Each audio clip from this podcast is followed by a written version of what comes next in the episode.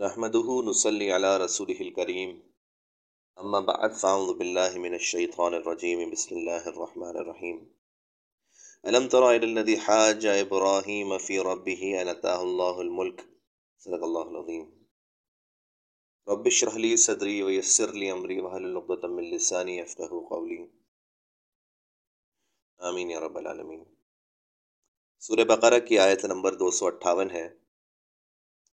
فرمایا گیا علم الذي حاج ابراہیم فی ربه ان اتاه اللہ الملک بھلا تم نے اس شخص کو نہیں دیکھا جو اس غرور کے سبب سے کہ اللہ نے اس کو سلطنت بخشی تھی، ابراہیم سے پروردگار کے بارے میں جھگڑنے لگا۔ یہ نمرود کا تذکرہ ہو رہا ہے، یہ باب العراق کا بادشاہ نمرود تھا۔ دراصل نمرود کسی شخص کا نام نہیں تھا، اصل میں ایک لقب ہے، جیسے فرعون فرائنہ مصر کے بادشاہوں کا لقب ہوتا ہے۔ تو فرعون اور نمرود دونوں ہی خدائی کے دعوے دار تھے۔ لیکن یاد رکھیے گا، ان کا دعویٰ یہ نہیں تھا کہ ہم نے دنیا پیدا کی ہے۔ ہم اس کے پالنے والے ہیں، ہم مخلوق کو بنانے والے ہیں۔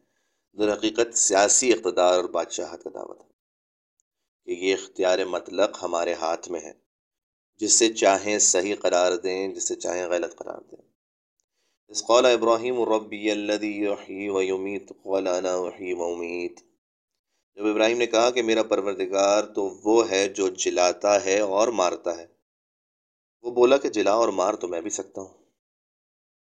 یہ دراصل کٹ حجتی پہ اتر آیا تھا۔ کیا کیا اس نے کہ جیل سے دو سزائے موت کے قیدی بلوائے، ایک کی گردن وہیں اڑا دی اور دوسرے کو رہا کر دیا۔ اور کہنے لگا، دیکھو، ایک کو موت دے دی اور ایک کو زندہ رکھا۔ قال ابراہیم فعن اللہ یاتی بشمس من المشرقی بها من المغرب فبوہیت الذی کفر تو ابراہیم نے کہا کہ اللہ تو سورج کو مشرق سے نکالتا ہے، آپ اسے مغرب سے نکال دیجیے۔ یہ سن کر کافر حیران رہ گیا۔ یعنی اب اس کے پاس کوئی جواب نہیں تھا۔ اللہ لا یہد القوم الظالمین اور اللہ بے انصافوں کو ہدایت نہیں کرتا۔ اب جب کوئی جواب نہ بن پڑا تو حکم دیا کہ ابراہیم کو آگ آگ میں جھونک دیا جائے۔ اور پھر اللہ نے کیسے اپنے حکم سے آگ کو ٹھنڈا کر دیا؟ ریسٹ ریمینز دا ہسٹری او کلتی مر علی قریت وہی خاویت علی عروشها یا اسی طرح اس شخص کو نہیں دیکھا جیسے ایک گاؤں میں جو اپنی چھتوں پہ گرا پڑا تھا اتفاق گزر ہوا۔ یہاں عزیر علیہ السلام کا واقعہ ہے۔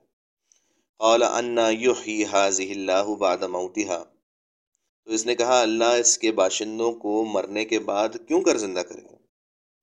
فعمات اللہ عامن ثم بعث۔ تو اللہ نے اس کی روح قبض کر لی اور سو برس تک اس کو مردہ رکھا، پھر اس کو جلا اٹھایا۔ قال، کم لبس تھا اور پوچھا کہ تم کتنے عرصے مرے رہے؟ قال لبس تو یومن او بعد یوم۔ تو اس نے جواب دیا کہ ایک دن یا اس سے بھی کم۔ قال، بل لبست مئات عام فانظر الى طعامك وشرابك لم یہ تسنا اللہ نے فرمایا، نہیں، بلکہ سو برس مرے رہے ہو۔ اور اپنے کھانے پینے کھانے پینے کی چیزوں کو دیکھو، اتنی مدت میں مطلب سڑی بسی نہیں۔ منظر الا حمار کا اور اپنے گدھے کو بھی دیکھو۔ ولی نج اعلیٰ کا آیات الناسی ونظر العظامی کئی فن شزوہ ثم نقصوہ لحما غرض باتوں سے یہ کہ ہم تم کو لوگوں کے لیے اپنی قدرت کی نشانی بنائیں۔ اور ہاں گدھے کی ہڈیوں کو دیکھو کہ ہم ان کو کیوں کر جوڑ دیتے ہیں اور ان پر کس طرح گوشت پوست چڑھا دیتے ہیں۔ یہ دراصل عزیر علیہ السلام کا واقعہ ہے۔ عزیر علیہ السلام کا کسی بستی سے گزر ہوا جہاں کوئی متنفذ زندہ نہیں تھا اور کوئی عمارت بھی سلامت نہیں تھی۔ تو ان کا سوال اظہار حیرت کی نوعیت کا تھا کہ اجڑی ہوئی بستی کو اللہ واپس کیسے احیا دے سکتا ہے۔ تو یہاں ان کو محسوس ہوا کہ میں ایک دن سویا ہوں۔ اللہ نے فرمایا، نہیں، تم پورے سو سال اسی حالت میں رہے ہو۔ کھانے پینے کی اشیاء، گلی سڑی نہیں، مگر سواری کہ گدھے کو تو دیکھو، ختم ہو چکا۔ ہے ہڈیاں رہ گئی ہیں، گوشت پوشت گل سڑ گیا۔ اب ہم عزیر، آپ کو نشانیاں دکھا کر لوگوں کے لیے آپ خود نشانی بنا رہے ہیں۔ دیکھتے ہی دیکھتے کیا ہوا کہ گدھے کا ڈھانچہ کھڑا ہو گیا اور اس پر گوشت بھی چڑھ گیا۔ پھر عزیر السلام نے بچش میں سر، ایک مردہ کے زندہ ہونے کا مشاہدہ کر لیا۔ فلما تبین له قال اعلم ان اللہ علی کل شیء قدیر جب یہ واقعات اس کے مشاہدے میں آئے تو بول اٹھا کہ میں یقین کرتا ہوں کہ اللہ ہر شے پر قادر ہے۔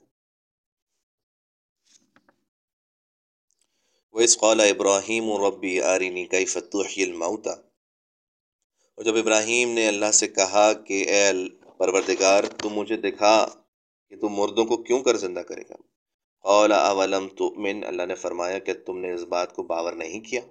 قول بلا ولکل یتمئن قلبی۔ انہوں نے کہا، کیوں نہیں؟ لیکن میں دیکھنا چاہتا ہوں کہ میرا دل اطمینان کامل حاصل کر لے۔ قال، فخذ اربعات من الطير فسرهن اليك ثم جعل على كل جبل منهن جزءا ثم ادعوهن ياتينك سعيا اللہ نے فرمایا کہ چار جانور پکڑ کر اپنے پاس منگا لو اور ٹکڑے ٹکڑے کرا دو پھر ان کا ایک ایک ٹکڑا ہر پہاڑ پر رکھ دو، پھر ان کو بلاؤ تو وہ تمہارے پاس دوڑے چلے آئیں گے۔ وعلم ان اللہ عزیز الحکیم اور جان رکھو کہ اللہ غالب اور صاحب حکمت ہے۔ سبحان اللہ۔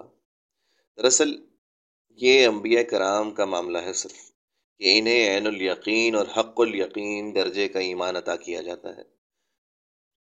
ایسے ایسے مشاہدات کرائے جاتے ہیں کہ ان کا ایمان اور ان کا یقین ایک بھٹی فرنس بن جاتا ہے۔ جب حضور علیہ السلام کو معراج کا سفر کرایا گیا تو آپ نے ہر شے کو اپنی آنکھوں سے دیکھا۔ عرش کو اپنی آنکھوں سے دیکھا، جنت کو اپنی آنکھوں سے دیکھا، جہنم کو اپنی آنکھوں سے دیکھا۔ یہاں ابراہیم علیہ السلام کو پر، پرندوں کو مانوس کرنے کا حکم ہوا۔ اور اتنا مانوس کرنے کا کہ ایک آواز پر لوٹ آئے۔ پھر ذبح کیا۔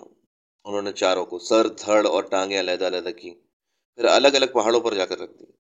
پھر انہیں پکارا تو ان کے اجزاء جڑ کر واپس اپنی سابقہ حالت میں زندہ ہو کر ابراہیم علیہ السلام کے پاس دوڑے چلے سبحان اللہ۔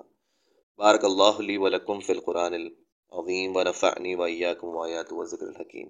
آمین یا رب العالمین۔